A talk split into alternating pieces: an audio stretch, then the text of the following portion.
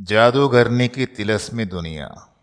शैली माइज शैली माइज ने बचपन से जादू टोने की प्रैक्टिस की है और अब वे अपना स्टोर चला रही हैं। शैली माइज नाम की महिला का कहना है कि वो खुद एक चुड़ैल हैं और बचपन से ही उसका भूत प्रेतों से नाता रहा है। उसका कहना है कि भूतों से उसकी खासी दोस्ती भी है। भूत प्रेतों का नाम सुनकर ही लोगों को डर लग जाता है लेकिन अगर कोई कहे कि उसकी भूतों से अच्छी जान पहचान है और वे उसके दोस्त हैं तो आपका क्या रिएक्शन होगा? या तो आप उस शख्स को पागल समझ लेंगे या फिर डर कर वहाँ से चले जाएँगे।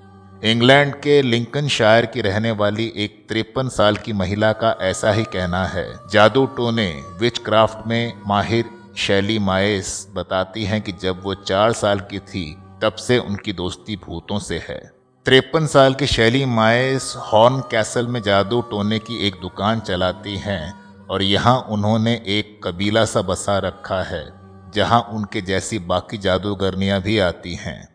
ये सभी मिलकर तरह तरह के जादू टोने और भूत प्रेतों की बातें करती हैं। लिंकन शायर लाइव से बात करते हुए शैली माइस बताती थी कि उन्हें ऐसा महसूस होता है कि उन्हें अलग युग में पैदा होना चाहिए था जहाँ उनकी बातें लोग समझ पाते। शैली मायस के मुताबिक उन्होंने उस उम्र में ही टैरो कार्ड पढ़ना शुरू कर दिया था, जब बच्चे इसका मतलब भी नहीं जानते। उन्होंने आठ नौ साल की उम्र में लोगों की हथेलियाँ पढ़ने की विद्या हासिल कर ली थी।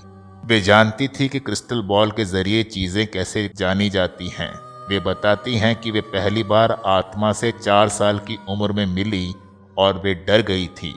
वे यहाँ तक बताती हैं कि उनके घर में एक बड़ा बगीचा था, और जब वे वहाँ से अपने जूते नीचे फेंकती थी तो जूते वापस आ जाते थे, जबकि वहाँ कोई रहता नहीं था।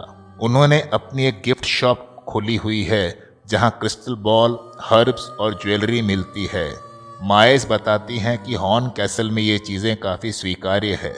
कई लोग ऐसे भी हैं जो दुकान से होकर गुजरने से भी डरते हैं। माएस के अलावा कुछ और महिलाएँ भी मौजूद होती हैं जो मिलकर लोगों को उनके भविष्य के दर्शन कराती हैं। उनकी दुकान में एक वेदी भी है, जहाँ बैठकर वे जादूगरनियों की तरह लोगों को उनके भविष्य के बारे में बताती हैं। उनकी इच्छाएँ पूरी करने के तरीके सुझाती हैं। वे बताती हैं कि उनके परिवार के लोग उनके इस काम में उन्हें सिरथन देते हैं और इस बात को समझते हैं कि उनकी दिलचस्पी जादू टोने की दुनिया में है।